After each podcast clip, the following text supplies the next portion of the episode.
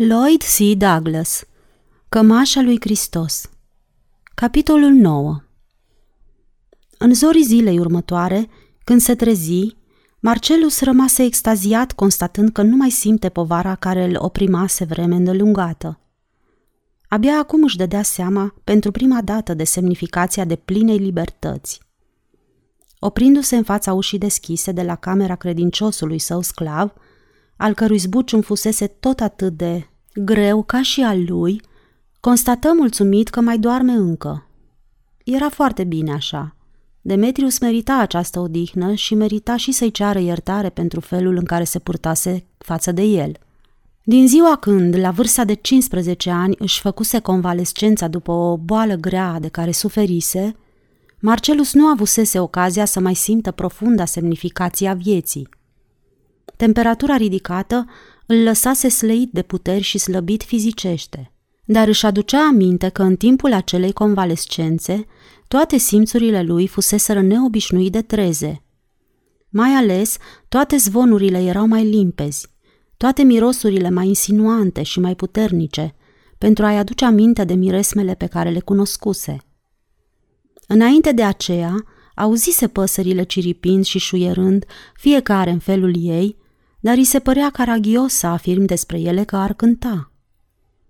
De asta dată însă își dăduse seama că ele cântă cu adevărat, într-un fel de cor.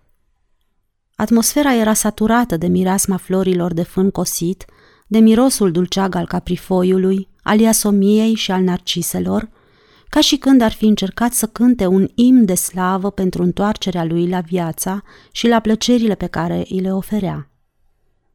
Câte o adiere ușoară de vânt cu miros de frunze veștede și de pământ jilav îl făcea să se trezească la realitate, așa că se simțea mulțumit că a reușit să scape de contactul mai intim cu aceste două elemente. În timpul celor câteva zile de convalescență, din tinerețea sa, Marcelus se simțise profund impresionat de legătura existentă între el și toate ființele din prejurul său. Se simțea mai liniștit și încrezător, constatând că este atât de strâns integrat în toate elementele firii. Dar pe măsură ce își recâștiga puterile, această stranie sensibilitate încetă să mai funcționeze. Culorile și miresmele îi mai făceau și astăzi plăcere, tot așa cântecul fluid al păsărilor și zumzetul gâzelor din ierburi. Dar sentimentul înțelegerii față de intenția lor se destrămase în timpul preocupărilor de altă natură și al jocurilor de copil ce urmaseră după aceea. Nu se aștepta nici să mai guste același extaz trecător. Probabil senzația aceasta nu e accesibilă decât în momente când rezistența fizică a individului este aproape sleită și când fragilitatea trupului se înfrățește cu alte lucruri tot atât de fragile și trecătoare, cum ar fi ciripitul păsărilor și unda parfumului de lăcrămioare. În dimineața aceasta se simți din nou copleșit de luciditatea senzațiilor de odinioară, care îi umpleau sufletul de o stranie mulțumire. Trupul și sufletul îi trepidau de același extaz. În timpul nopții, ploase și frunzele uriașilor sicomori luceau vesele, reflectând scăpărările aurului din soare. Atmosfera era saturată de mireasma trandafirilor înviorați. Probabil pe o astfel de dimineață, își zise Marcelus, și a scris și Aristofan celebra satiră Păsările. Fără îndoială că cele întâmplate în după amiaza zilei din ajun contribuiseră la provocarea acestor multiple reacții. Imediata consecință a contactului cu cămașa fusese un sentiment de spaimă și mirare, după care urmase o mulțumire vecină cu extazul. Dar tensiunea lui nervoasă se prelungise atât de mult încât destinderea bruscă pe care o simțise îi se păruse sinonimă cu o epuizare aproape totală. În aceeași seară se culcase fără să cineze și dormise ca legănat. Când deschise ochii, pe deplin treaz și în suflet cu o senzație de purificare și primenire, simțise dorința să-și împreuneze mâinile și să mulțumească unei ființe binevoitoare, căreia este dator pentru acest neprețuit dar pe care îl făcuse. Așezat în boschetul de trandafiri, își repetă în gând numele tuturor zeilor și zeițelor clasice care ar merita această ofrandă de recunoștință. dar nu găsi pe niciunul care ar fi meritat un astfel de respect și cu atât mai puțin o astfel de recunoștință. I se făcuse un dar neprețuit, însă cel de la care venise darul acesta trebuia să rămână anonim.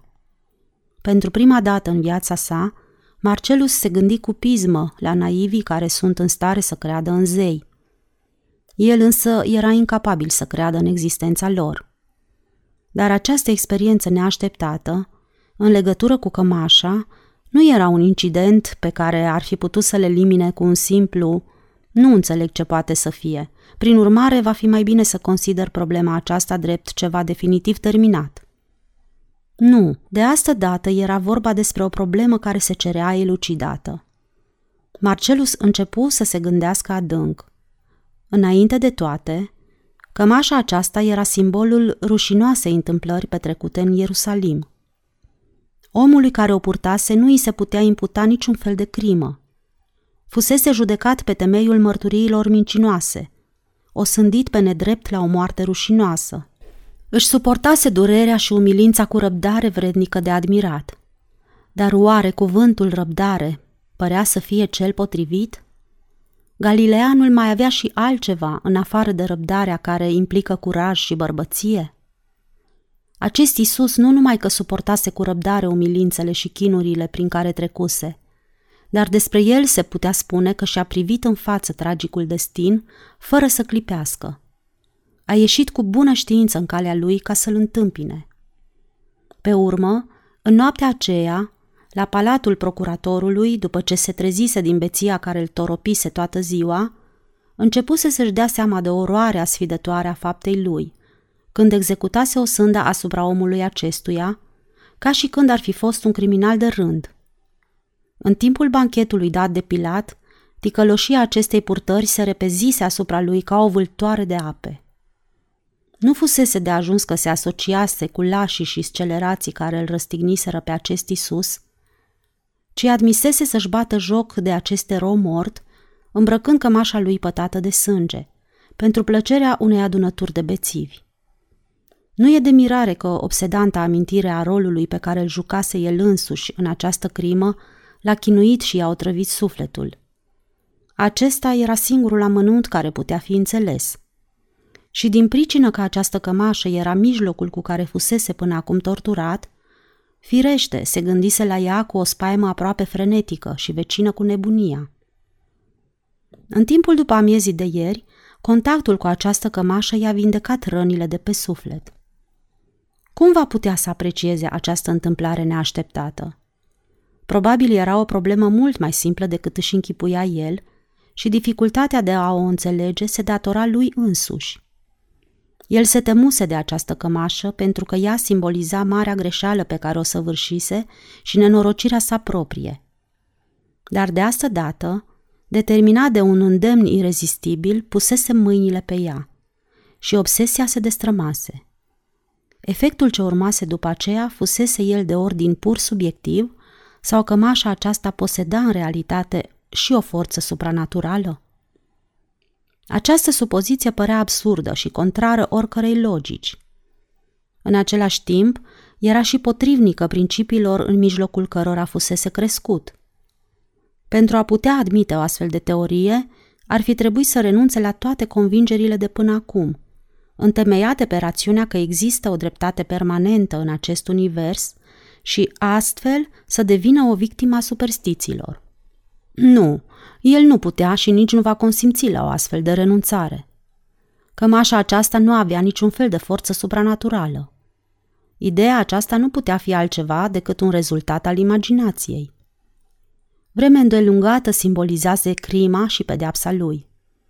Remușcările lui se scurseseră vreme îndelungată ca nisipul printr-o clepsidră, iar acum ajunseseră la sfârșit, prin urmare, sosise vremea să uite fapta pe care a săvârșit-o. Contactul cu cămașa nu însemna altceva decât ca sosit sfârșitul ispășirii lui morale. El nu va admite că aceasta este investită cu puteri supranaturale. Astăzi se va duce să caute țesătorul care să-i o repare. În felul acesta va putea dovedi că o respectă și o venerează. Pentru el nu reprezenta altceva decât un veșmânt care trebuia să fie tratat cu recunoștință și respect.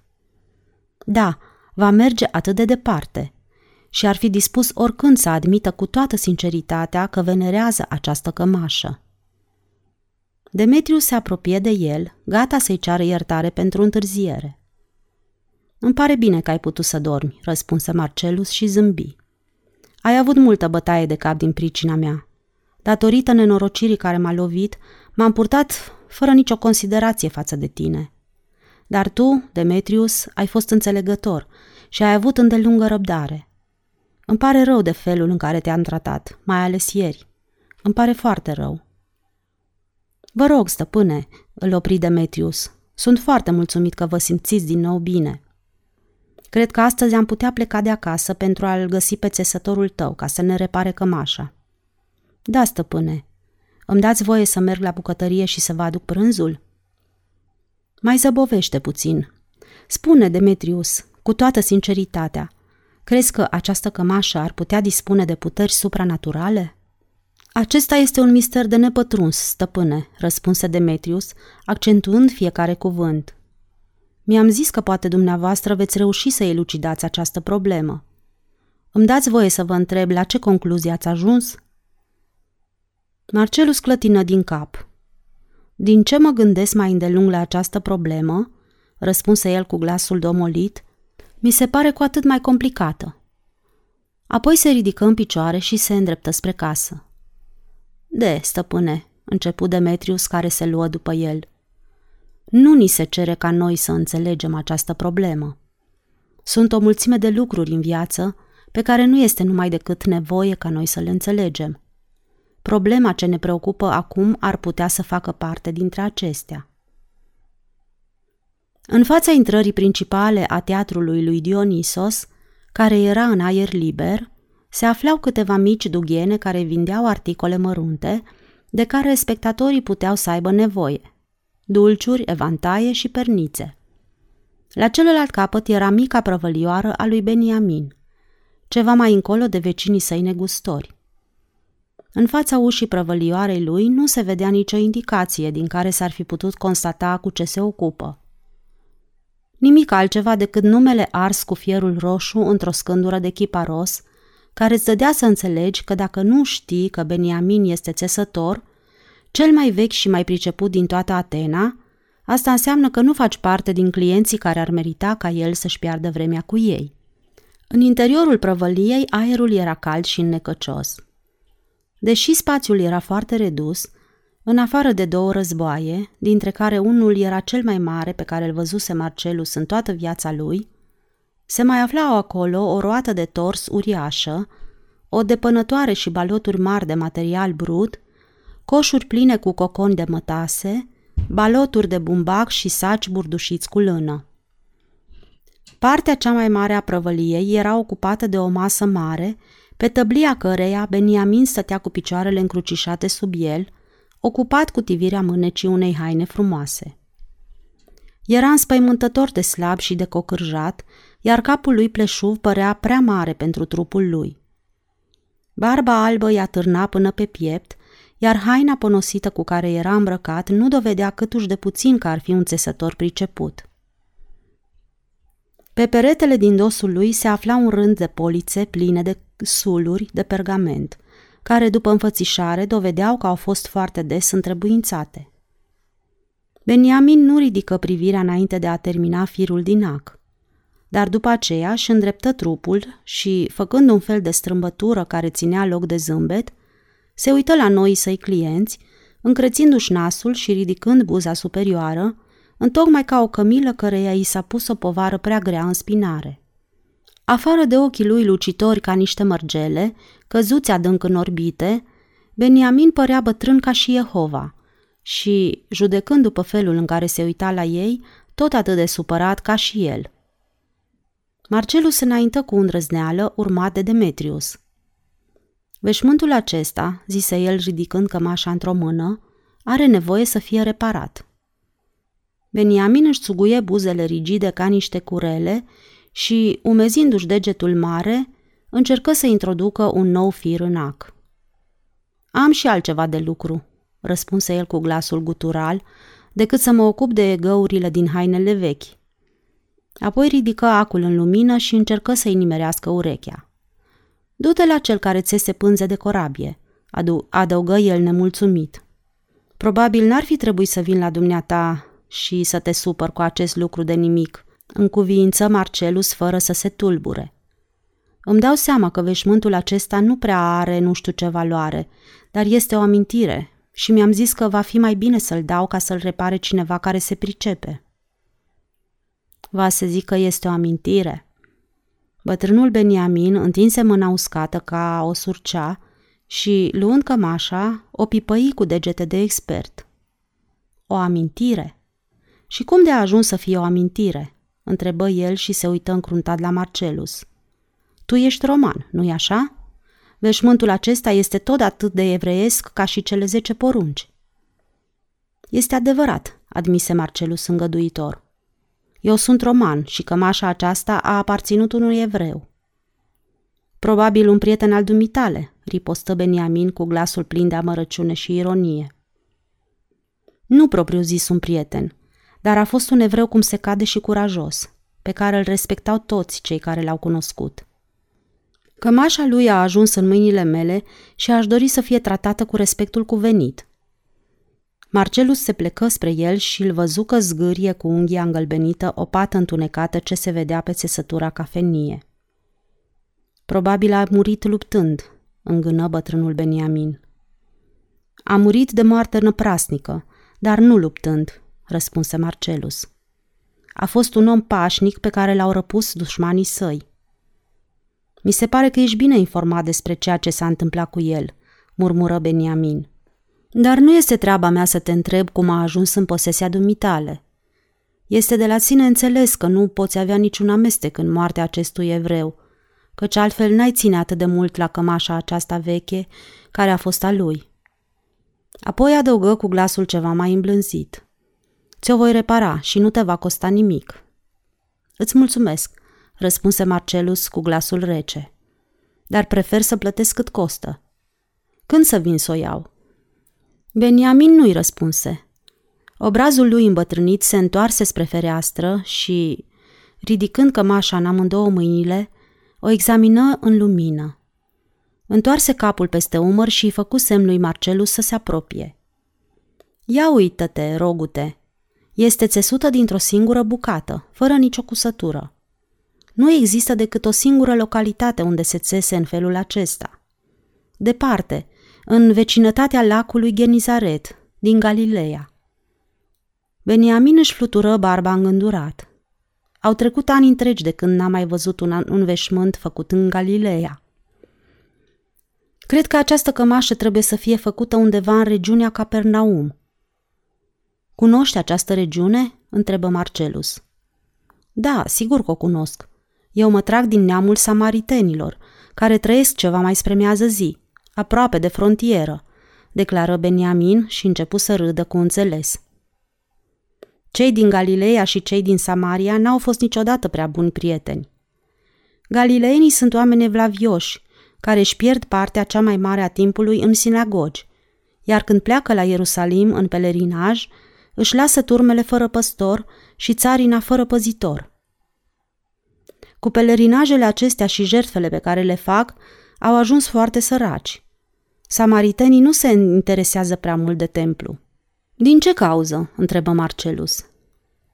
Beniamin își trecu picioarele subțiri peste marginea mesei și rămase în această atitudine, pregătindu-se să-i dea o lungă explicație. Fără îndoială, începu Beniamin, ai auzit de Ilie prorocul. Marcelus înclătină din cap și Beniamin se uită la el cu părere de rău. Apoi probabil își zise că nu face să-și mai piardă vremea cu el, așa că își ridică din nou picioarele pe masă și, așezându-se în poziția inițială, încercă încă o dată să introducă firul în ac. Ilie acesta a fost un zeu al Samariei? întrebă Marcelus. Bătrânul lăsă acul din mână și se uită la el cu dispreț. Îmi vine greu să cred că în capul cuiva, fie el chiar roman, a putut să se adune atâta ignoranță. Pentru evrei, fie din Samaria, Iudeea, Galileea sau dintre semințiile care s-au împrăștiat, nu există decât un singur Dumnezeu. Ilie a fost un mare profet. Elisei, care a moștenit hainele lui, a fost și el un mare profet. Trăiau în munții Samariei, cu mult înainte de clădirea marilor temple și de toată frământarea aceasta pe care o fac preoții. Samaritenii s-au închinat întotdeauna și au adus jertfe pe altare, ridicate în crângurile de pe coamele munților. Procedeul acesta mi se pare cât se poate de logic, răspunse Marcelus mulțumit. De, murmură bătrânul, vorbele acestea nu reprezintă un compliment pentru credința noastră, deși îmi dau seama că ai încercat să fii amabil. Marcelus începu să râdă și Beniamin își frecă nasul lung și coroiat cu arătătorul, apoi zâmbi și el. Tinere, constat că ești o fire blândă, zise el. Asta depinde de ceea ce mi se întâmplă, răspunse Marcelus, care n-ar fi vrut ca bătrânul să-și închipuie despre el că este o fire slabă. Dumneata ești mai în vârstă decât mine cu foarte mulți ani. Așa, va să zică, și de aceea ți închipui că un om mai în vârstă are dreptul să fie și nepoliticos? Probabil în această chestiune suntem amândoi de aceeași părere, în cuvință Marcelus. Beniamin se plecă adânc asupra lucrului cu care era ocupat și începu să râdă domolit. Cum te cheamă, tinere?" întrebă el după ce făcu o pauză, fără să ridice privirea spre el. Și când Marcelus îi răspunse, îl întrebă din nou. Cât ai de gând să stai la Atena? Lui Demetrius această întrebare îi se păru extrem de importantă. Acum, după ce starea lui Marcelus se schimbase, probabil el se va gândi să se întoarcă la Roma cât mai curând posibil. Până acum nu-i vorbise despre intențiile sale și nici nu-i dăduse de înțeles că se gândește la această problemă. Nu știu deocamdată, răspunse Marcelus. Probabil câteva săptămâni. Aici sunt o mulțime de lucruri pe care aș vrea să le văd. De când ești aici în oraș? întrebă Beniamin. Marcelus se întoarse întrebător spre Demetrius, care răspunse în locul lui. Ai fost pe colina lui Marte?" continuă bătrânul. Nu, răspunse Marcelus cu sfială. Dar pe Acropole. Nu am vizitat-o încă. N-ai vizitat nici Partenonul? Încă nu l-am văzut. Hmm, bine, dar ce ai făcut în timpul acesta? M-am odihnit, răspunse Marcelus. În timpul din urmă am făcut două călătorii lungi și obositoare. Un tânăr sănătos ca dumneata nu are nevoie să se odihnească, zise Beniamin în bătaie de joc. Va să zică două călătorii, ei? Constat că îți place să călătorești. Pe unde ai umblat? Marcelus încruntă disprâncene. Bătrânul acesta părea că nu mai termină cu întrebările. Am venit de la Roma, declară el, în nădejdea că informația aceasta va fi de ajuns. Aceasta este o călătorie, declară Beniamin ca să-l îndemne. Iar înainte de plecare am făcut drumul până la Roma cu o galeră care a plecat de la Iopa. O, va să zică din Iopa, zise Beniamin și continuă să coasă cu toată atenția, dar glasul lui păru că tremură de nerăbdare. În cazul acesta ai fost și la Ierusalim. Câtă vreme a trecut de atunci? Marcelus își făcu socoteala și îi dădu răspunsul cerut. Va să zic așa, în cuviință Beniamin. În cazul acesta ai fost acolo chiar în timpul săptămânii Paștilor. Am aflat că acolo s-ar fi petrecut lucruri neobișnuite. Demetrius răsări și își schimbă greutatea trupului de pe un picior pe altul, apoi se întoarse speriat spre stăpânul său. Beniamin se uită la el pe sub sprâncene și îl văzu. N-ar fi de mirare, răspunse Marcelus evaziv. Orașul era plin de tot felul de oameni, așa că se putea întâmpla tot ce poftești, sfârși el și, săltându-și brâul, făcu un pas înapoi. N-aș vrea să te mai rețin de la lucru. Întoarce-te mâine înainte de apusul soarelui, zise Beniamin. Cămașa te va aștepta gata. Vom bea împreună un pahar de vin, dacă vei fi dispus să primești ospitalitatea casei mele modeste. Marcelus ezită înainte de a răspunde și se uită repede la Demetrius, care clătină din cap, aproape imperceptibil, ca și când ar fi vrut să-i spună că va fi mai bine să se ferească de riscul de a fi obligat să-i povestească tragica întâmplare prin care a trecut. Ești foarte amabil, răspunse Marcelus, dar nu știu dacă mâine nu voi fi ocupat cu altceva. În cazul când nu voi putea veni, voi trimite după cămașa aceasta. Spune-mi, cât să-ți plătesc pentru reparație? Băgă mâna în partea dinăuntru a tunicii, dar Beniamin continuă să coasă ca și când nu l-ar fi auzit.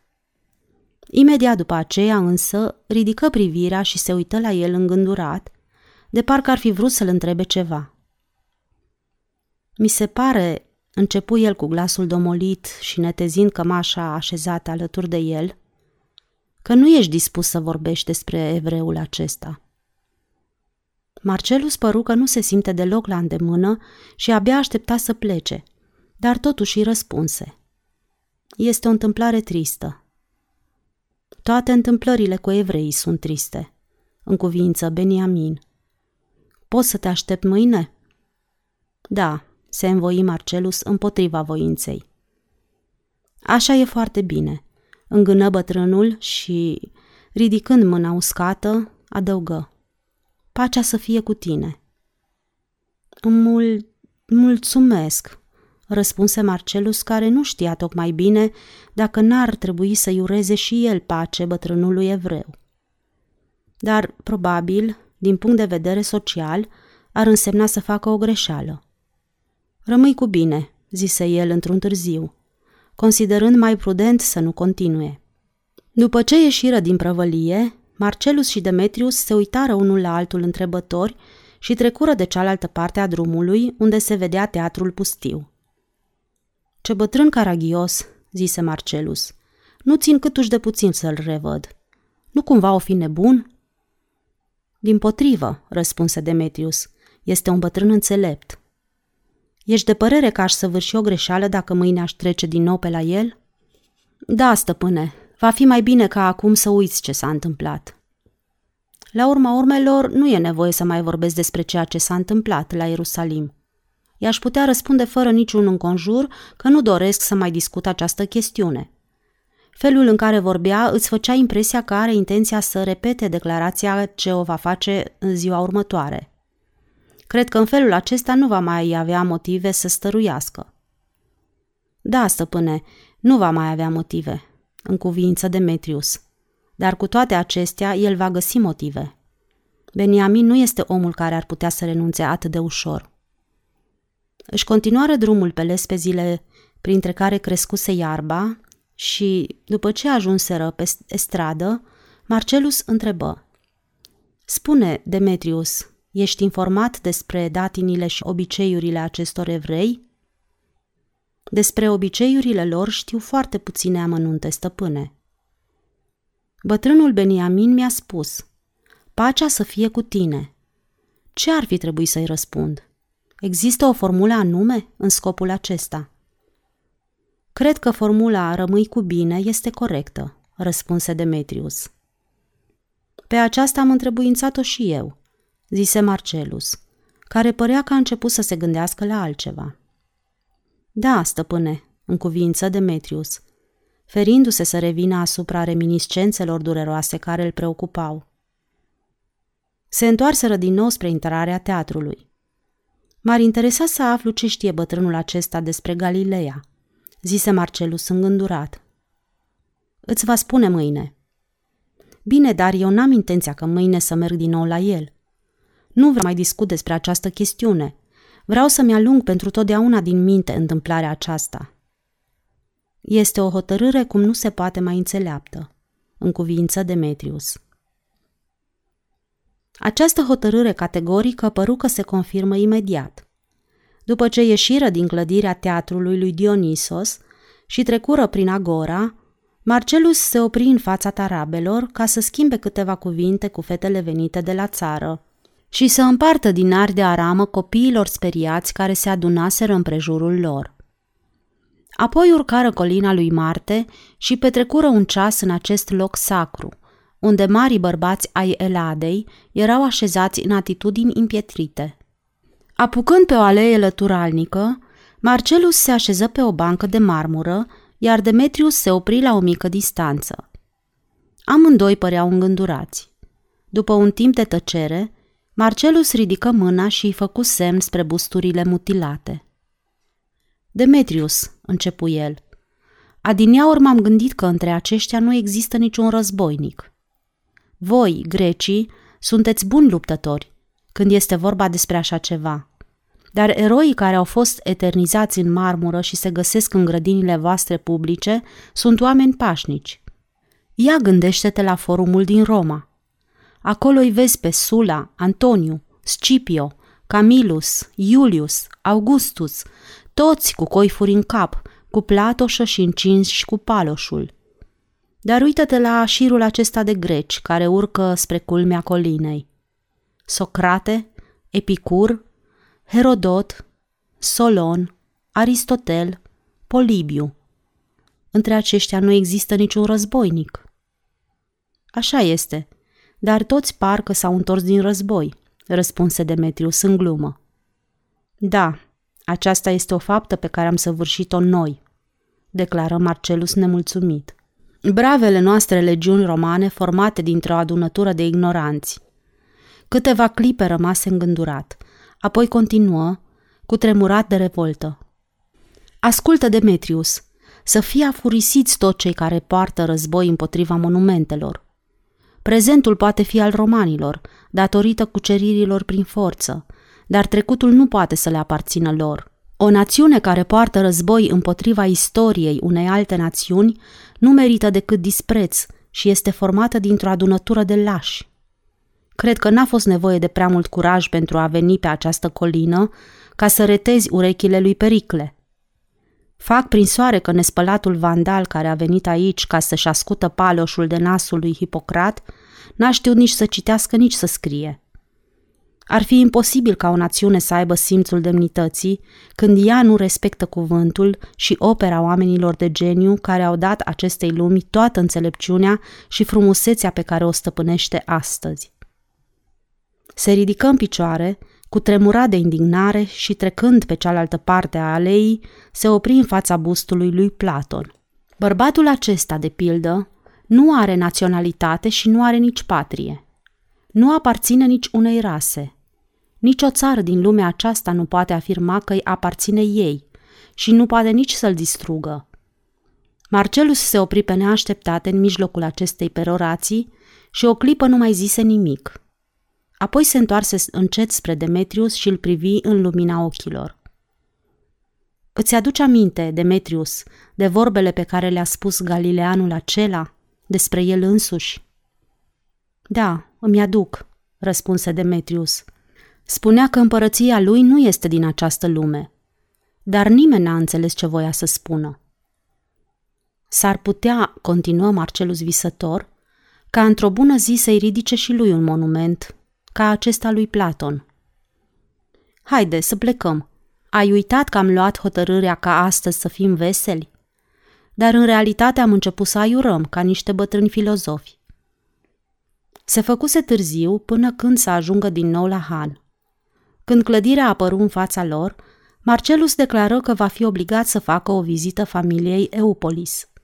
Ar fi trebuit să merg la ei mai de mult. Pe toți zeii îmi vine să cred că n-am mai văzut pe niciunul dintre ei, din seara când am sosit în casa lor. Vor fi foarte mulțumiți să te vadă, stăpâne.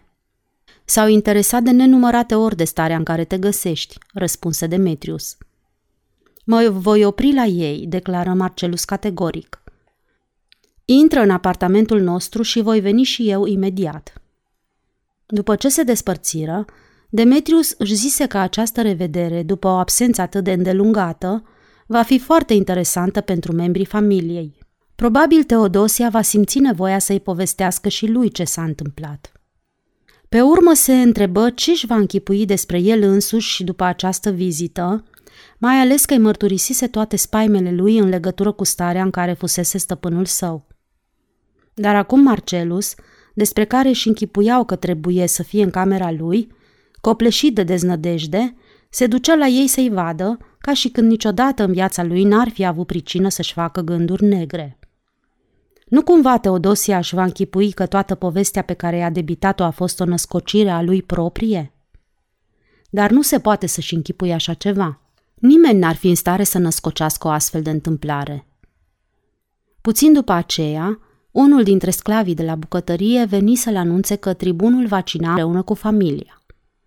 Ieșind în peristilul casei, Demetrius zâmbi mulțumit și se întrebă despre ce vor putea vorbi în timpul cinei. Presimțea că în această împrejurare va fi nevoie și de oarecare tact. Dimineața următoare, Marcelus îmbrăcă o tunică grosolană și se așternu pe lucru, în fața mesei de modelat, ca orice sculptor de profesie. Demetrius se învârti în apropierea lui pentru a-i fi de folos, până în momentul când înțelese că astăzi stăpânul său nu-i va cere altceva decât cel mult să stea liniștit sau să plece de acasă.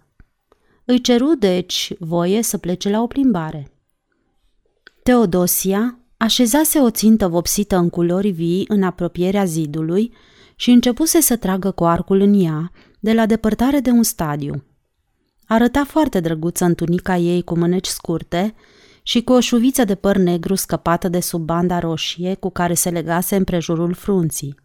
După ce se mai apropie, Demetrius rămase mirat, văzând-o că întrebuințează un arc destinat numai bărbaților. Dar, deși nu îl întindea în întregime, săgețile ei se înfingeau răbufnind puternic în țintă, ceea ce dovedea o vigoare neobișnuită pentru o fată de seama ei.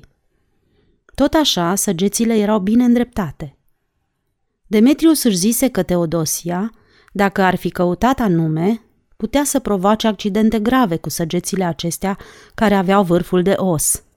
Fata îi zâmbi și îl întrebă dacă are să-i dea o indicație. Vorbele ei le interpretă greșit încurajare să se apropie de ea, dar pentru a nu da ocazie la nemulțumiri, Demetrius se opri în mijlocul aleii prunduite. Cred că tragi foarte bine la țintă și rezultatul este foarte bun, răspunse el. Convins că nu ai nevoie de nimeni care să-ți dea lecții. Se aprinse ușor la obraz și scoase o nouă săgeată din tolba proptită de zid. Demetrius își dădu seama că fata a rămas nemulțumită de vorbele lui, așa că nu mai ținu socoteală de urmări și se îndreptă spre ea. Nu cumva ești prea ocupat pentru a putea sta de vorbă cu mine?" întrebă fata fără să se uite la el. Tocmai mă gândeam să-ți fac această propunere, zise Demetrius. Dar, după cum bine știi, aici nu se poate să stăm de vorbă. Săgeata plecă din arc, susurând și se înfipse în țintă. În cazul acesta, zise Teodosia, ne vom întâlni tot acolo unde ne-am întâlnit și rândul trecut. Demetrius plecă repede și făcu un mare ocol pentru a ajunge în grădina templului. Fără îndoială, preoții erau ocupați cu îndelenicirile lor obișnuite, căci prin apropiere nu se vedea nimeni. Inima începu să-i bată mai repede când o văzu pe Teodosia că se apropie. Constatarea că este tratat de această fată ca un egal era cu totul nouă și nu știa cum ar fi trebuit să o interpreteze. Avea nevoie și dorea prietenia Teodosiei, dar care ar fi fost felul cel mai indicat pentru a primi această prietenie pe care ea i-o oferise? Nu va avea oare nemulțumiri din pricina acestor întâlniri cu un sclav ca el? Rămânea să constate dacă această prietenie reprezintă o onoare sau numai riscul de a o compromite. Teodosia se așeză lângă el fără să-l mai salute și îl examină de aproape, așa că ei putu vedea scăpărările aurii din adâncul ochilor negri. Spune-mi, ce s-a întâmplat în timpul cinei?" întrebă el repede, ca să poată scăpa cât mai curând de această preocupare. A fost ceva cu totul neobișnuit, nu-i așa? În întrebarea ei nu simți niciun fel de malițiozitate. Am putut constata că este complet vindecat. Demetrius dădu din cap. Mi-am zis că poate îți vei închipui că toată întâmplarea pe care ți-am povestit-o a fost născocită de mine. Nu te-aș fi condamnat deloc. Din potrivă, Demetrius, am crezut tot ce mi-ai spus și mai cred și acum. S-a întâmplat ceva extrem de important. Este adevărat. În timpul absenței mele de acasă, a descoperit cămașa și s-a apropiat de ea, fiind în altă stare sufletească. Imediat ce a pus mâna pe ea, oroarea cel obseda l-a părăsit. Noaptea trecută a dormit bine, Astăzi s-a purtat exact cum se purta înainte de accidentul pe care l-a avut. Cred că acum este pe deplin vindecat, dar nu încerc câtuși de puțin să înțeleg motivul acestei vindecări. Firește, toată ziua nu m-am gândit la altceva decât la asta, recunoscut Teodosia.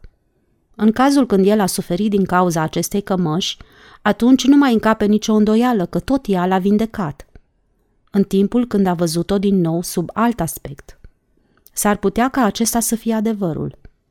Eu în fiecare seară îmi însemnesc câteva lucruri de care vreau să-mi aduc aminte. Dacă s-ar întâmpla ca cineva să citească o pagină din aceste însemnări, unde mă simt fericită și mă bucur de viață, și-ar face cu totul altă imagine despre mine.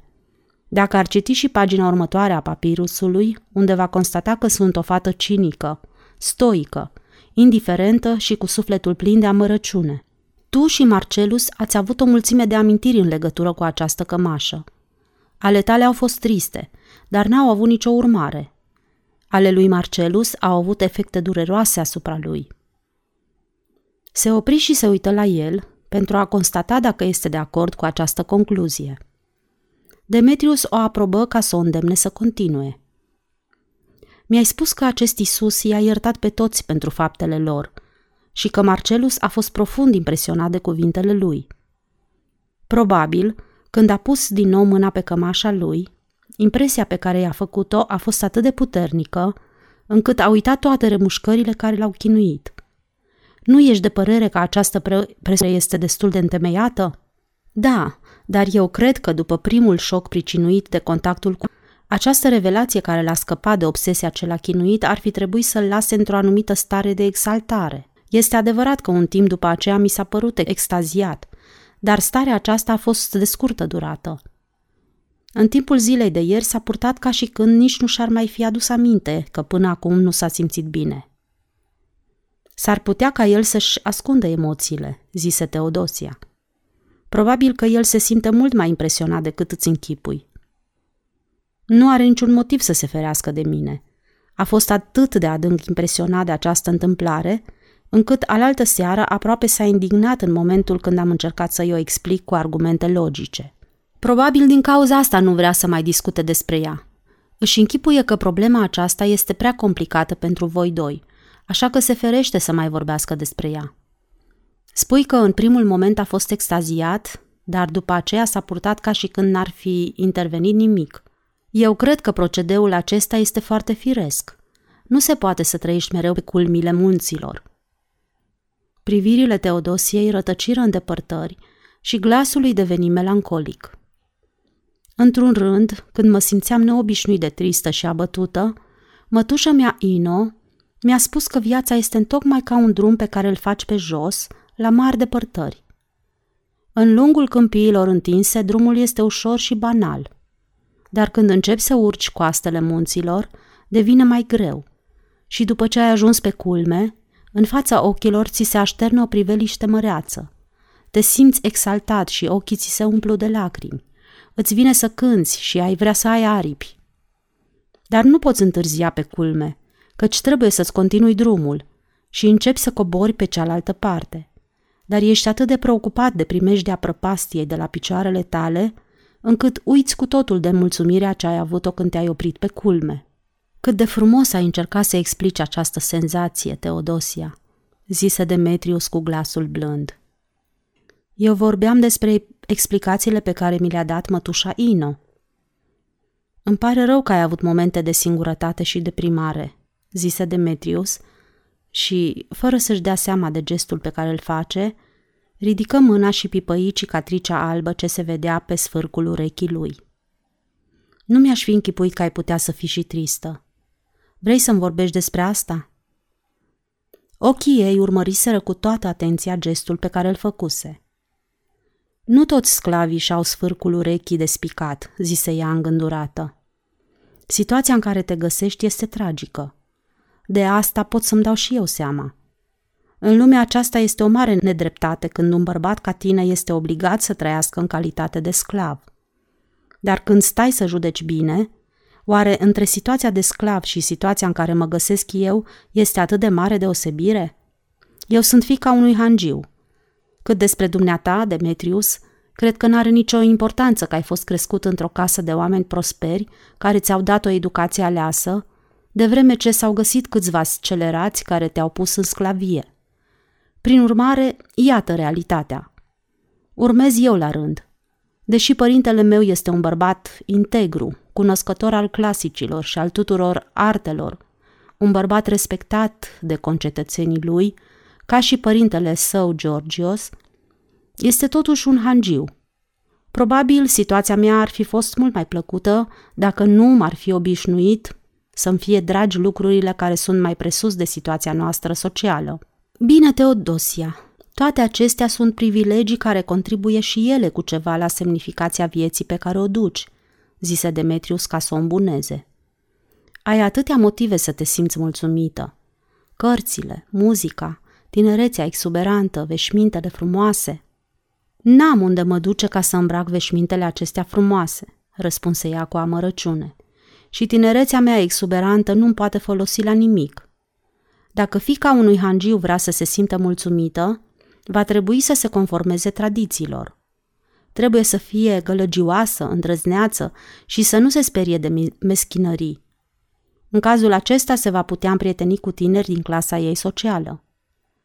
Ascultă, Demetrius, uneori încep să cred că nu voi fi în stare să mai suport, zise ea și se umplură ochii de lacrimi. Își trecu brațul împrejurul mijlocului ei și rămaseră așa vreme îndelungată fără să-și mai spună nimic. Apoi fata își îndreptă trupul și se uită la el cu atenție. De ce nu încerci să evadezi?" întrebă ea în șoaptă. Dacă aș fi bărbat, eu aș evada." Unde te-ai duce?"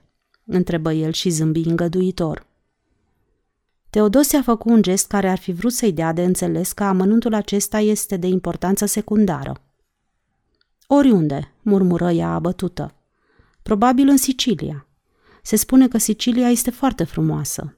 Sicilia este o țară de tâlhari și de ucigași.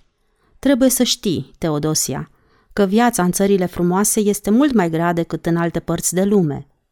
Singurele locuri, după câte știu eu, unde poți trăi în liniște, sunt regiunile aride, unde nu crește nimic și unde pe oameni nu-i aduce cupiditatea. De ce nu la Damasc?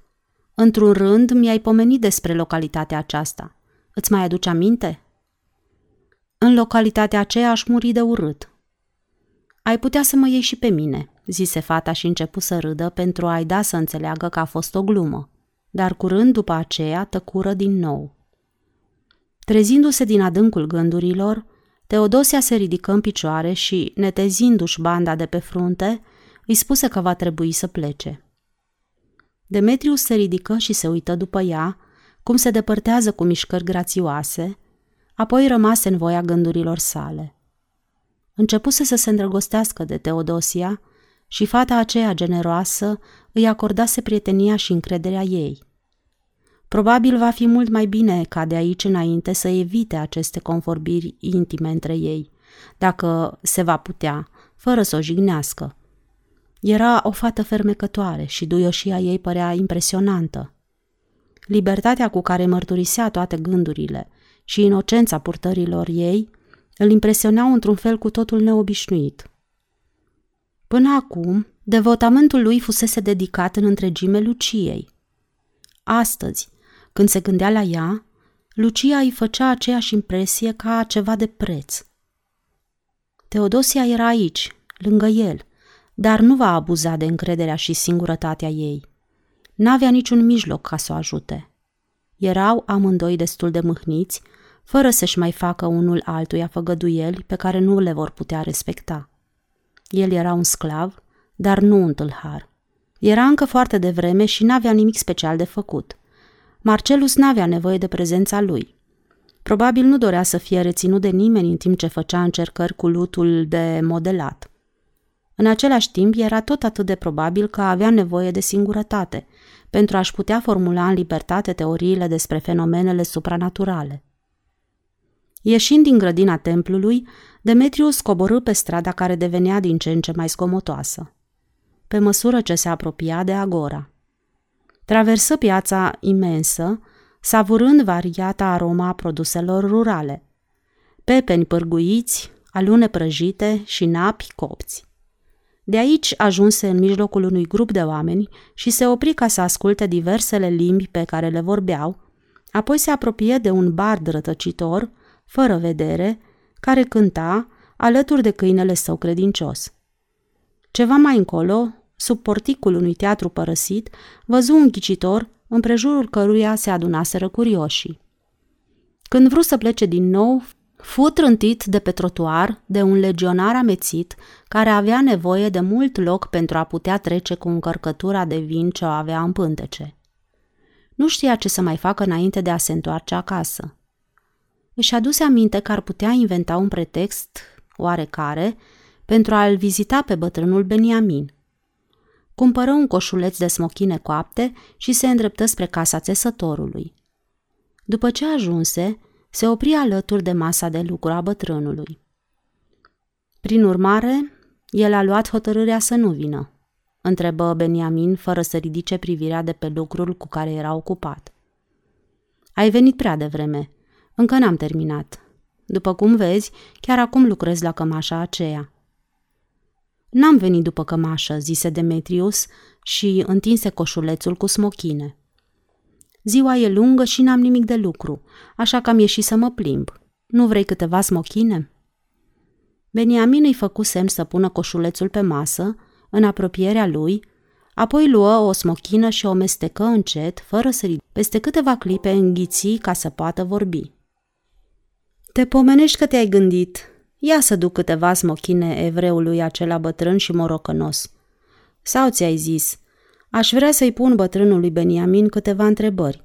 Îi voi duce coșulețul acesta de smochine, așa că își va închipui că am trecut pe la el din întâmplare și am adus fructele acestea numai ca să-i facă plăcere. Smochinele acestea sunt foarte bune, zise Demetrius. Sigur că sunt, declară Beniamin și întinse mâna ca să-și mai ia una. Ia și dumneata, îl pofti el cu gura plină. De ce n-ai fost de acord ca astăzi să vină din nou la mine, să stăm de vorbă? Te temeai că voi stărui să-mi vorbească despre bietul evreu care a murit răstignit? La urmă urmei, de ce să nu vorbească? Fără îndoială, un tânăr și mândru roman nu poate să se teamă de întrebările pe care îi le-ar pune un bătrân țesător, pe deasupra un țesător evreu, aici, în orașul Atena, care este într-o țară cucerită. Cred că este cazul ca răspunsul la această întrebare să ți-l dea chiar stăpânul meu. Nu mi-a spus că sunt slobod să vorbesc cu dumneata despre această chestiune, zise Demetrius. Admit că spui adevărul, dar și dintr-un sul numai foarte puțin, zise bătrânul și zâmbi. N-aș putea afirma că ești a exagerat de amabil. Dar, la urma urmelor, de ce să nu vorbim împreună cu toată sinceritatea? Ai venit la mine ca să mă întreb ceva. Haide, întreabă-mă. Pe urmă te voi întreba și eu. Ne vom pune întrebările pe față și ne vom da răspuns pentru răspuns. Crezi că felul acesta de a proceda nu este destul de echitabil? Mi se pare că n-am înțeles tocmai bine despre ce este vorba, răspunse Demetrius evaziv. De, în primul rând am constatat ieri că, în momentul când ți-ai dat seama că eu sunt informat despre ceea ce s-a petrecut la Ierusalim în săptămâna Paștilor, ai rămas mirat. Bănuiesc că acum ai vrea să afli în ce măsură sunt informat despre ceea ce s-a întâmplat acolo. Sunt dispus să te luminez, cu condiția să-mi răspunzi mai întâi la câteva întrebări pe care ți le voi pune eu. Beniamin ridică privirea și se uită la el cu înțeles, apoi zâmbi. În primul rând, îți voi pune una mai ușoară. Cred că la Ierusalim ai fost împreună cu stăpânul dumitale. Spune-mi, ai avut ocazia să-l vezi pe Galileanul care a fost răstignit? Da, l-am văzut, răspunse Demetrius fără să ezite. Foarte bine.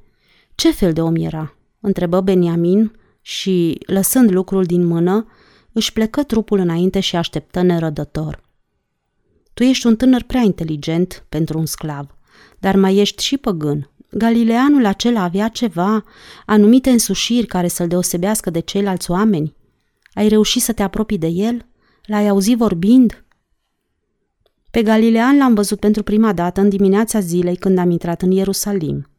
se îndrepta înspre oraș însoțit de o mare mulțime de oameni. Nu mi-am dat seama tocmai limpede de ceea ce se petrece, deoarece eu nu înțelegeam limba pe care o vorbeau. Dar mi s-a spus că mulțimea aceea de oameni veniți de la țară voia să-l proclame rege. Toți strigau, Mesia, Mesia. Mi s-a spus că oamenii aceștia așteaptă mereu să se ivească un erou pentru a-i elibera din sclavia politică și că acest erou va fi Mesia. Astfel, mulțimea care îl însoțea striga Mesia și așternea în calea lui crengi de palmieri și de laur, ca și când ar fi fost regele ei. Beniamin îl asculta cu atenție, iar gura cu buzele subțiri și îmbătrânite îi rămăsese deschisă. Continuă, îl îndemnă el când văzu că Demetrius s-a oprit. Mi-am făcut loc printre oameni și am reușit să mă apropii de el. Așa că aș fi putut să-l ating cu mâna. Trebuie să știi că mi s-a părut un bărbat impresionant, deși era îmbrăcat în haine simple. În veșmântul acesta? întrebă Beniamin și ridică în mâna tremurândă cămașa ce i-o arătă lui Demetrius. Acesta aprobă și continuă. Se vedea destul de limpede că lui nu-i face plăcere cinstea pe care i-o atribuia oamenii aceia. Ochii lui păreau îngândurați și triști și felul în care se uita împrejurul său dovedea că se simte singur și părăsit de toată lumea. Hmm, hmm, ia stai o clipă, prietene. Beniamin se îndreptă spre polița pe care erau înșirate sulurile de papirus, alese unul dintre ele, găsi pasajul pe care îl căuta și îl citi cu glas adânc și stins. Un bărbat al durerilor care a cunoscut tristețea. Vorbele acestea sunt ale profetului Isaia. Continuă, te rog. L-ai auzit vorbind? Nu l-am auzit. În ziua aceea nu l-am auzit. Oh, va să zic că l-ai revăzut? Da, l-am revăzut la câteva zile după aceea, când în pretoriul palatului a fost judecat pentru trădare. Ai fost și tu acolo? Demetrius dădu din cap. Cum s-a purtat în fața procuratorului? A spus că este nevinovat și și-a cerut iertare? întrebă Beniamin. Nu. Era foarte liniștit. N-am putut înțelege ce a răspuns, dar și-a primit o sânda fără să protesteze. Cu mâinile tremurânde, bătrânul Beniamin întinse vechiul pergament.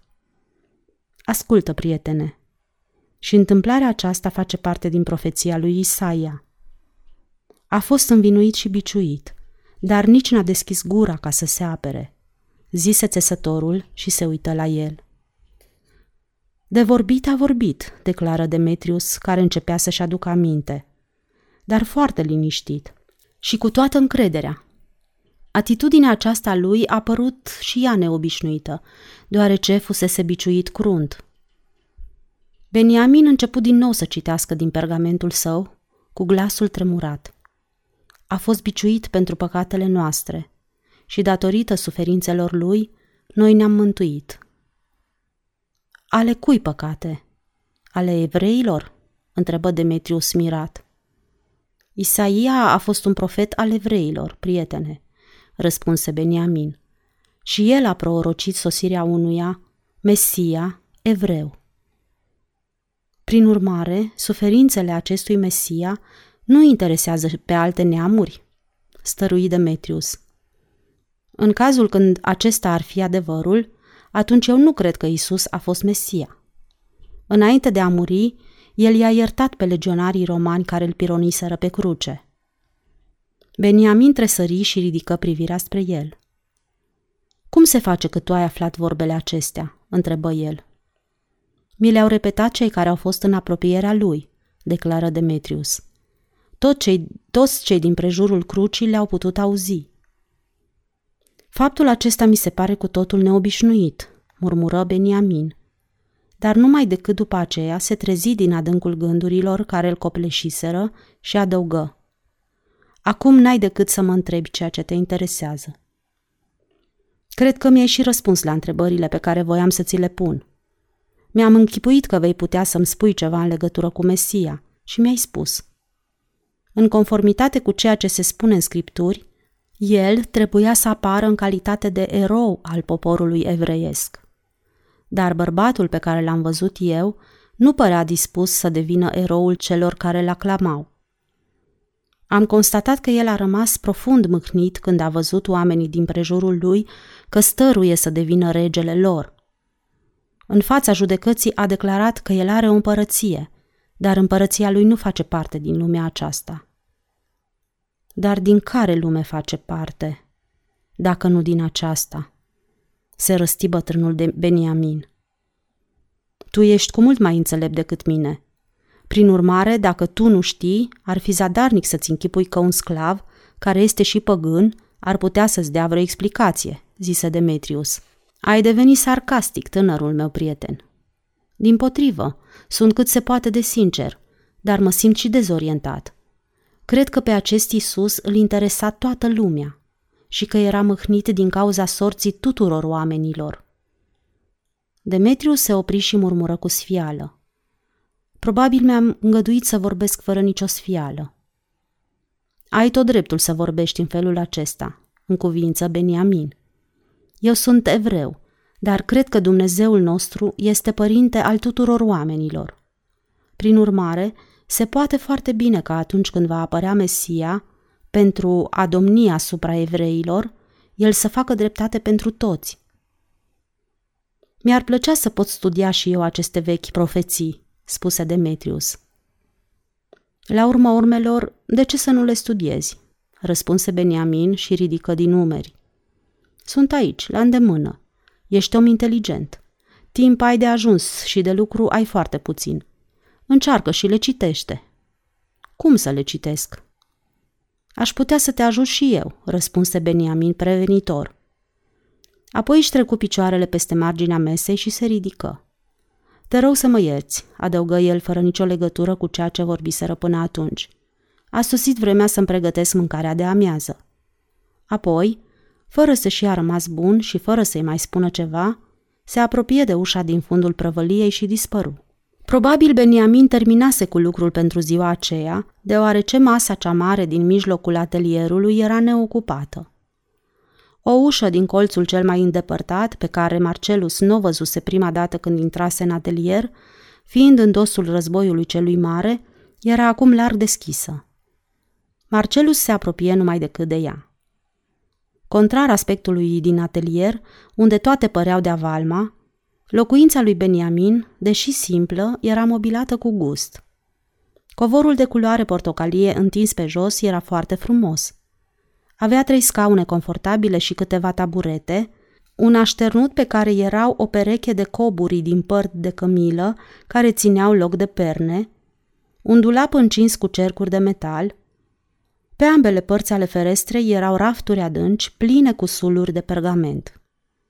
O altă ușă, care era în fața celei pe unde intrase, dădea într-o curte pavată cu lespezi. Traversă camera, închipuindu-și că bătrânul îl așteaptă în curte.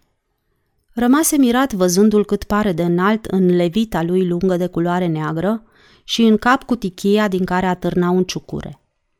Începuse să aștearnă masa în peristilul acoperit cu viță. Sper că n-am venit la vreme nepotrivită, începu Marcelus. În Atena nimeni nu poate sosi la vreme nepotrivită când se întâmplă să treacă pragul unei uși deschise. Ești binevenit, zise el și îi arătă un scaun din apropierea mesei, acoperit cu un covor. Apoi luă de pe o tavă două cupe de argint și le așeză pe masă. Nu știam că locuiești în aceeași casă în care ai și atelierul, zise Marcelus, neștiind ce i-ar putea spune. Locuiesc aici din două motive, răspunse Beniamin, după ce puse un cuțit antic alături de pâinea de orz. Este mult mai comod și mult mai prudent. În orașul acesta, nimeni nu-și lasă prăvălia nepăzită. Tot așa și în celelalte orașe pe care le cunosc, ripostă Marcelus. Care anume? întrebă Beniamin și, împingând scaunul, se așeză în fața lui. De pildă Roma. Orașul acesta este plin de sclavi și toți sunt niște tâlhari care nu țin socoteală de dreptul de proprietate. Beniamin începu să râdă cu glasul sugurmat. Sclavul este din fire prădalnic, zise el nepăsător. Îți vine în casă și îți pleacă cu cele mai bune sandale pe care le ai, deși singurul lucru pe care i le-ai luat este libertatea. Ridică cupa în mână și se înclină în fața lui Marcelus. Să bem în cinstea zilei când omul nu va mai fi proprietatea altui om. Cu toată plăcerea, răspunse Marcelus și ridicând cupa la gură, constată că vinul este foarte gustos. Părintele meu spune că va veni vremea când Roma va plăti foarte scump faptul că a redus oamenii la sclavie cu puterea armelor. El nu este de acord cu sclavia? În cazul acesta presupun că în casa lui nu se găsesc sclavi. Beniamin părea preocupat de tăiatul feliilor de pâine. Marcelus se aprinse la față când auzi vorbele lui cu înțeles. Dacă s-ar da un edict pentru abolirea sclaviei, tatăl meu ar fi printre cei din tâi care l-ar aproba.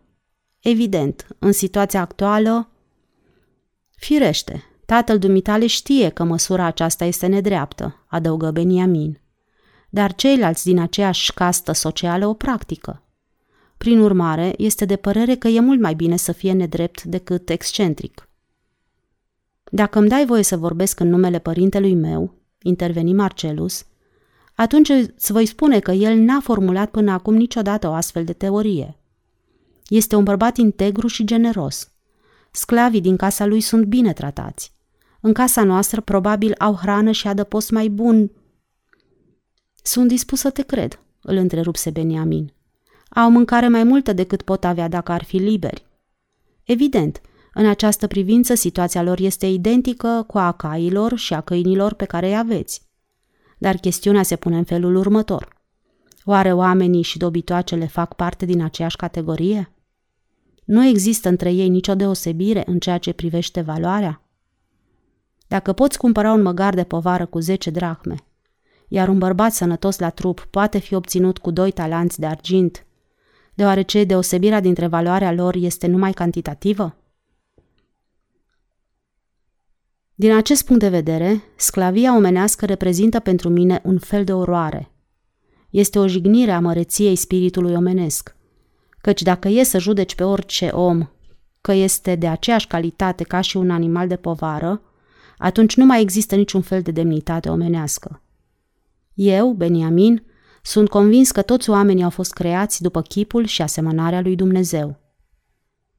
Aceasta este o concepție iudaică? întrebă Marcelus. Da, este. Evreii bogați au și ei sclavi, nu-i așa? întrebă Marcelus, ca și când nu l-ar fi interesat din calea afară cum și în ce fel îi va răspunde Beniamin. Dar acesta se uită la el cu toată atenția și păru că încearcă să se gândească la ceva. Ai pus degetul exact pe una dintre nemulțumirile noastre, exclamă el. Evreii mărturisesc că oamenii sunt creați după chipul și asemănarea lui Dumnezeu. Prin urmare, Dumnezeu este părintele lor din punct de vedere spiritual. O astfel de afirmație poate avea valoare numai dacă admit că toți oamenii sunt fiii lui Dumnezeu. Fie că sunt toți, fie că nu este nici unul dintre ei. Eu, Beniamin, sunt de părere că toți sunt fiii lui Dumnezeu. În cazul acesta, când voi înrobi un om, punându-l în rândul dobitoacelor din țarină, toate afirmațiile mele rămân fără valoare. Marcelus rupse pâinea și admise că nu este drept ca un om să-l înrobească pe alt om. Nu este admisibil să înjosești un om, coborându-l atât de adânc, încât să-i se pară că nu este cu nimic mai bun decât un animal. Cât despre asta, declară Beniamin și făcu un gest cu mâna, ca și când ar fi vrut să elimine această idee, nu cred că ai putea lua caracterul divin al unui sclav, chiar dacă îl cumperi și îl înhami la plug, între un măgar și un bou. În această împrejurare, el nu are dreptul să aleagă. Nu el înjosește omenirea, ci cel care l-a cumpărat. Nimic nu-l oprește să creadă. Și după aceea, că Dumnezeu este părintele său spiritual. Dumneata însă nu poți crede. Să-l luăm de pildă pe grecul acela frumos care te urmează în toate părțile. Sclavia nu l-a împiedicat să fie unul dintre fiii lui Dumnezeu – dacă vrea să se considere ca atare, dar robindu-l pe el, te-ai apropiat de animale, deoarece aceasta este concepția dumitale despre valoarea omului. Eu nu sunt tocmai tare în filozofie, răspunse Marcelus cu indiferență. Probabil după ce voi petrece o bucată de vreme aici, în Atena, plimbându-mă pe colina lui Marte și urmărind păienjenișul sofistic al... Vei reuși să legi nisipul într-o frânghie, îl întrerupse Beniamin pe același ton. Dar subiectul despre care vorbim noi este ceva mai mult decât o simplă teorie. Este o problemă de imediată actualitate. Să luăm de pildă Marele Imperiu Roman care își trimite armatele în toate părțile pentru a jefui și îngenunchea micile națiuni, pentru a-i aduce în sclavie pe cei mai buni dintre fiii acestora, înlănțuiți pe butucii corăbilor infecte, iar pe cei mai în vârstă să-i pună la muncă silnică, pentru a putea plăti biruri nedrepte. Într-o bună zi, Imperiul Roman se va prăbuși. Tatăl meu este de aceeași părere, interveni Marcelus. El afirmă că, datorită sistemului sclaviei, romanii încep să devină din zi în zi tot mai nepăsători, mai grași și mai trândavi, și că va veni ziua... Da, va veni și ziua, dar nu din pricina asta, declară Beniamin. Romanii vor fi zdrobiți, dar nu din pricină că sunt prea grași, ci din pricină că și-au închipuit că toți oamenii sunt animale. Subjugând alte popoare, au renunțat la propria lor demnitate, în calitate de oameni. Nu este de mirare că zeitățile romane au devenit subiectul de glumă și de batjocură al tuturor oamenilor care au cât de puțină minte. Ce nevoie mai aveți de zei dacă vă închipuiți că oamenii sunt ca vitele pe care le puteți duce de frânghie? Prin analogie, de ce să te gândești la zei când câinele dumitale nu se gândește la ei? Beniamin făcu o pauză pentru a umple din nou cupele din fața lor. Se vedea că este emoționat, deoarece îi tremurau mâinile. Eu sunt evreu, dar asta nu înseamnă că religia altor popoare nu mă interesează. A fost o vreme când zeitățile dumneavoastră romane nu au fost privite cu respect. Pentru străbunii dumneavoastră, Jovis a însemnat ceva. A venit apoi timpul când Iulius Cezar a ajuns zeu, mult mai important decât Jovis. Și numai cei împilați au continuat să mai creadă în zeitățile clasice, în puterea cărora erau răsăritul soarelui și ploile care răsplăteau și pedepseau, care domoleau vânturile în calea marinarilor și dădeau rod viilor. Dar ia să-mi spui și mie, dacă îmi dai voie să te întreb, ce l-a determinat pe Cezar să-și bată joc de religia romană? Firește, asta s-a întâmplat în momentul când romanii au avut o forță militară destul de puternică pentru a subjuga alte neamuri, cumpărând și vânzând sclavi pe care îi duceau, ca pe vite, în cirezi. Datorită acestui procedeu, au recunoscut că oamenii, inclusiv ei înșiși, nu au nicio asemănare cu Dumnezeu. Vanitosul și superbul Cezar a fost un zeu destul de corespunzător pentru ei, în ziua când s-a decretat că toți oamenii sunt animale. Nu cred că s-a găsit un om cu mintea întreagă care ar fi putut să admită că Iulius Cezar a fost zeu, protestă Marcelus. În intimitatea sufletului său n-a admis, în cuvință Beniamin. Cred că nici chiar Cezar n-a crezut că ar putea fi posibil așa ceva.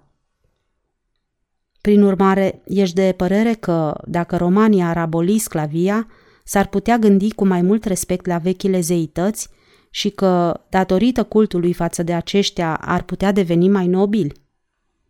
Beniamin început să râdă sarcastic. Acest dacă face ca întrebarea dumitale să pară ridicolă. Întrucât mă privește și pe mine, Continuă Marcelus pe un ton din care se vedea că s-a plictisit de acest subiect. Nu mă interesează zeii, fie că sunt clasici, fie că sunt contemporani. Cum îți explici existența Universului? întrebă Beniamin. Nu-mi explic deloc, răspunse Marcelus, și nici nu m-am gândit până acum că s-ar putea găsi cineva care să-mi pună o astfel de întrebare.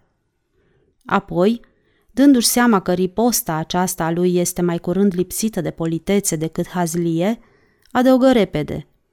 Aș fi dispus să cred în existența unei ființe supranaturale dacă cineva ar putea să se impună în această calitate. Prezența acesteia ar limpezi o mulțime de enigme. Ieri spunea că poporul din care faci parte, samaritenii, se închină în fața altarelor din munți. Poate aș fi și eu dispus să procedez în felul acesta – dacă nu-mi va cere nimeni să personific răsăritul soarelui și copacii. Noi nu personificăm obiectele ce le vedem în prejurul nostru, îi explică Beniamin. Credem într-un singur Dumnezeu, un Duh, creator al tuturor lucrurilor. Am auzit undeva spunându-se, declară Marcelus îngândurat, că evreii așteaptă să apară un mare conducător, un erou și un rege, care să-i scape de robie și care va întrona o pace durabilă. Samaritenii cred în apariția lui? Firește, răspunse Beniamin. Toți marii noștri profeți au prorocit venirea lui Mesia. De când îl așteptați să sosească? De multe secole. Și mai credeți și astăzi că va veni? Beniamin își mângâie barba îngândurat. Credința aceasta uneori devine exuberantă și extatică, altădată se domolește. În timpuri de restriște națională se vorbește foarte mult despre venirea lui Mesia. Când încep greutățile vieții și persecuțiile, evreii încearcă să găsească între ei înșiși pe câte cineva care să dea dovadă de puteri mesianice. Și până acum n-au găsit pe nimeni care să dispună de aceste puteri? întrebă Marcelus. Pe cel adevărat nu l-au găsit încă, răspunse Beniamin și păru că începe din nou să se gândească. Este un amănunt foarte ciudat, continuă el. În vreme de lipsuri grele, când se simte nevoia unui conducător, poporul emoționat, care nu știe încotro să mai apuce, nu aude decât glasurile stridente ale celor care nu le lipsește îndrăzneala și refuză să asculte glasul înțelepciunii care, fiind înțelept, prin firea lui însăși este sfios și cumpătat. Adevărul este că am avut mulți pretendenți pentru rolul mesianic, dar aceștia au apărut și au dispărut la fel de repede. Dar cu toate aceste dezamăgiri evidente, mai păstrați credința că Mesia va trebui să apară? Va apărea, murmură Beniamin. Evident, fiecare generație și închipuie că problemele ce îi se pun sunt destul de grele pentru a justifica sosirea lui. Din ziua ocupației romane, vechile profeții s-au bucurat de un interes mereu în creștere în fața maselor. Până și templul părea că așteaptă apariția lui Mesia. Probabil va alunga negustorii care vând săracilor. Templul este foarte mulțumit de situația în care se găsește, murmură bătrânul.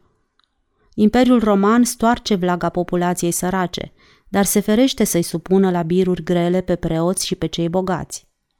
Cred că cei care conduc templul s-ar simți stingeriți dacă ar apărea Mesia, deoarece el probabil ar introduce anumite schimbări. Beniamin părea că vorbește numai pentru el însuși, deoarece nu se strădui să explice musafirului său la ce face aluzie. Probabil va alunga negustorii care vând săracilor animale de jertfă la prețuri exagerate? întrebă Marcelus fără să ezite. Cum se face că dumneata ești informat despre această ticăloșie? Despre asta s-a vorbit și la Ierusalim, răspunse Marcelus cu indiferență. Mi se pare că au fost anumite proteste în această privință. Anumite proteste? întrebă Beniamin, ridicând dintr-o sprânceană. Fără îndoială, proteste au fost destul de energice, pentru a putea fi auzite chiar de un roman care se găsește numai în trecere prin acel oraș. Ce ai făcut acolo, dacă îmi dai voie să te întreb? Am fost trimis cu o misiune oficială, răspunse Marcelus, și, ridicându-se în picioare, își netezi faldurile togii. Dar îmi dau seama că nu trebuie să abuzez de ospitalitatea dumitale, sfârși el cu amabilitate. Ai fost extrem de binevoitor și îți rămân îndatorat. Poți să-mi dai cămașa?" Beniamin ieși din cameră, dar se întoarse aproape imediat. În lumina domolită, Marcelus examină cămașa pe care i-o adusese. Este reparată foarte bine, declară el. Nimeni n-ar putea bănui că a fost sfâșiată. Afară de dumneata, răspunse Beniamin cu glasul grav. Marcelus se feri din calea ochilor bătrânului care se uita la el. Petele acestea am încercat să le șterg, dar n-am reușit. Nu mi-ai spus nimic despre acest evreu. Spuneai că a fost un bărbat curajos și că a murit din vina dușmanilor săi. Nu cumva a fost din Galileea? Cred că a fost, răspunse Marcelus și se frământă pe loc. Împături apoi cămașa și luând-o de braț îi întinse mâna. Nu cumva l-a chemat Isus? întrebă Beniamin în șoaptă. Da, acesta a fost numele lui, admise Marcelus fără să vrea. Cum se face că dumneata cunoști acest nume? Am aflat această întâmplare de la un vechi prieten cu numele Popicos, care este negustor de mirodenii. În săptămâna Paștilor, el a fost la Ierusalim. Spune-mi, zise Beniamin, cum ai ajuns în stăpânirea acestei cămăși? Crezi că amănuntul acesta ar putea să aibă vreo importanță? Întrebă Marcelus cu mândrie. Beniamin se înclină umil și își frecă mâinile una de alta. Te rog să mă ierți pentru curiozitatea mea, murmură el. Dar eu sunt om în vârstă și n-am pe nimeni, iar în satul acesta sunt foarte departe de țara mea. Sulurile mele de pergament, care reprezintă istoria rasei mele și cuvintele marilor noștri profeți, sunt pentru mine ca și pâinea și sarea. Acestea reprezintă opaițul care îmi luminează drumul. Acestea sunt moștenirea mea. Îndeletnicirea de toate zilele nu înseamnă nimic pentru mine. Îmi dă de lucru și îmi procură hrana de toate zilele. Dar sufletul și viața mea stau ascunse și se hrănesc cu cuvântul scris, care este în tocmai camerele de aur dintr-o grădină de argint. Glasul lui Beniamin devenise extatic și obrazul lui îmbătrânit strălucea de mulțumire. Ești un om cu noroc, zise Marcelus. Îmi place și mie să citesc scrierile clasice rămase de la mari înțelepți. Platon, Pitagora, Parmenide. Beniamin zâmbi îngăduitor și clătină din cap. Da, da, datorită lucrărilor acestora ai învățat să citești, dar acestea nu te-au învățat cum trebuie să trăiești. Cei care vorbesc limba ebraică învață să înțeleagă cuvântul viu. Uite ce, dragă prietene, din toate aceste profeții se desprinde o nădejde. Într-o bună zi, Mesia va apărea în fața oamenilor și va domni asupra lor. Numele lui va fi mântuitorul cel adevărat și împărăția lui nu va avea sfârșit. Nu este hotărâtă o zi anume când va veni, dar, cu toate acestea, va veni. Prin urmare, să nu te miri că mă interesez cu atâta nerăbdare de acest Isus, despre care foarte multă lume a crezut că este Mesia. Mi-ar face plăcere să cunosc mai bine aceste profeții, zise Marcelus, după ce stătuse câteva clipe îngândurat. Și de ce adică să nu le cunoști? întrebă Beniamin și ochii lui adânci se luminară. Mie îmi face plăcere să mă gândesc la ele și ți le-aș explica cu dragă inimă, deși ar fi mult mai bine dacă le-ai putea citi singur. Limba ebraică este grea? întrebă Marcelus. Beniamin zâmbi și ridică din numeri. De. Nu este mult mai grea decât limba greacă, pe care constat că o vorbești foarte bine. Evident, este mult mai grea decât limba latină. De ce e evident? ripostă Marcelus și se încruntă din sprâncene. Te rog să mă ierți, se scuză Beniamin.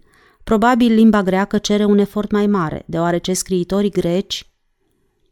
Bătrânul se opri și se uită la el cu sfială. Gândirea scriitorilor greci este mai adâncă, interveni Marcelus ca să-l ajute. Asta voiai să spui? Sunt de aceeași părere. N-am vrut să te jignesc, îngână Beniamin. Roma așa are poeții ei. Cicero al dumneavoastră are multe studii interesante, dar puțin cam naive. Acestora le place să culeagă flori, dar nu se avântă niciodată printre stele. Beniamin luă un sul de pergament și îl întinse pe masă. Ascultă, prietene, când mă uit la cer, faptă a mâinilor tale, la lună și la stelele pe care tu le-ai creat, mă întreb ce este omul ca să-ți poți aduce aminte de el. Cuvintele acestea mi se par pesimiste, deși sunt destul de întemeiate, îl întrerupse Marcelus. Ai răbdare, dăm voie să-ți citesc și ce urmează, stărui Beniamin. L-ai creat pe el ca să fie ceva mai prejos decât îngerii și ai făcut parte de cinste și măreție. O, este atâta bogăție în înțelepciunea ebraică. Va trebui să te străduiești să o cunoști. Deocamdată voi fi obligat să mă mulțumesc numai cu părțile alese, pe care din când în când vei avea bunăvoința să mi le explici, răspunse Marcelus. Apoi scoase o punguliță de mătase în care erau câteva piese de argint și o puse pe masă. Te rog să primești arginții aceștia pentru repararea cămășii pe care ți-am adus-o. Ți-am spus că nu vreau să fiu plătit pentru această reparație, declară Beniamin categoric. Atunci vei împărți acești bani săracilor, ripostă Marcelus. Îți mulțumesc, zise Beniamin și se înclină în fața lui. M-am gândit acum că dacă te interesează istoria evreilor și ești prea ocupat pentru a învăța limba ebraică de-a dreptul, ai putea să îngădui ca sclavul grec pe care îl ai să vină la mine și să învețe. Aș fi foarte mulțumit să-l ajut, căci este un om inteligent. Da, este adevărat că Demetrius este inteligent și ar putea învăța această limbă. Îmi dai voie să te întreb cum ai făcut această constatare? A venit la mine și a întârziat vreme de un ceas. Nu mai spune. Și cu ce scop a venit la dumneata? Beniamin ridică din numeri, dar nu-i răspunse la întrebare. A trecut pe aici și, neavând de lucru, a intrat la mine. Mi-a adus un coșuleț cu smochine și mi-a pus câteva întrebări. Ce fel de întrebări? Probabil îți va spune el, dacă îl vei întreba, răspunse Beniamin. Dumneata ești stăpânul lui, nu-i așa? Gândurile lui nu le stăpânesc eu, ripostă Marcelus. Probabil ți-ai închipuit despre mine că aș fi mai brutal decât sunt în realitate. Bătrânul Beniamin zâmbi aproape binevoitor, clătină din cap și puse mâna uscată pe umărul lat al tribunului. Nu, fiule, eu nu-mi închipui că ești brutal, declară el cu blândețe. Din nenorocire, ești reprezentantul unui sistem brutal, dar probabil nu ai nicio vină din pricina asta. S-ar putea întâmpla ca în ziua când va apărea Mesia al dumneavoastră să găsească o soluție și pentru această situație, răspunse Marcelus, care se simțea jignit de atitudinea bătrânului și de cuvintele pe care le pronunțase.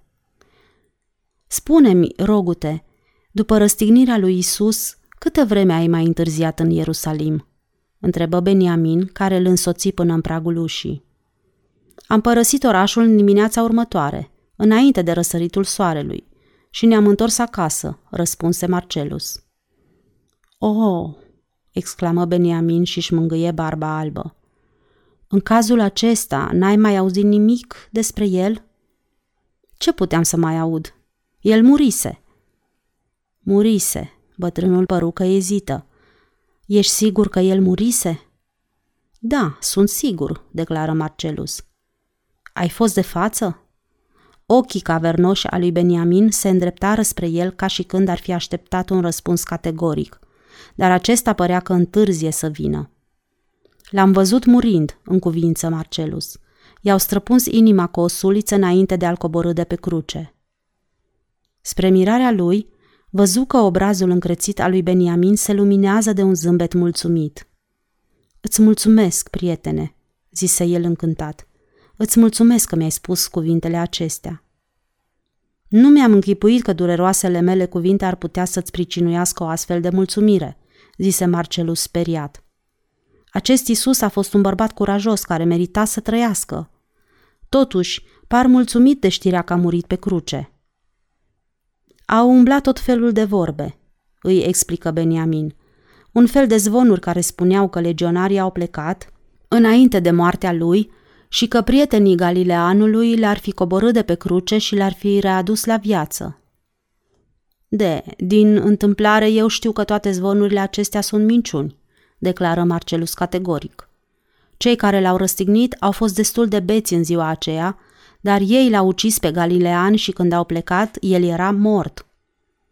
Acestea nu sunt vorbe pe care le-aș fi auzit de la alții. Eu știu cu toată certitudinea. Fiule, Ceea ce îmi spui este foarte important, zise Beniamin cu glasul tremurând de emoție. Sunt mulțumit că ai venit astăzi la mine.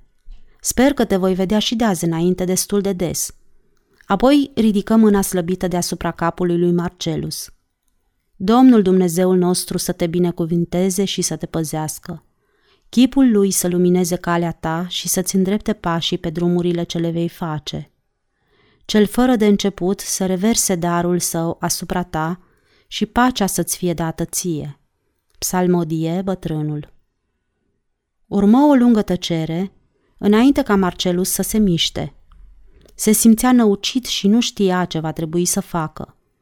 Apoi se înclină respectuos în fața lui Beniamin și, fără să mai zică nimic, traversă prăvălia cu pași înceți, și ieși în stradă asupra căreia coborâseră umbrele serii. Sfârșitul capitolului 9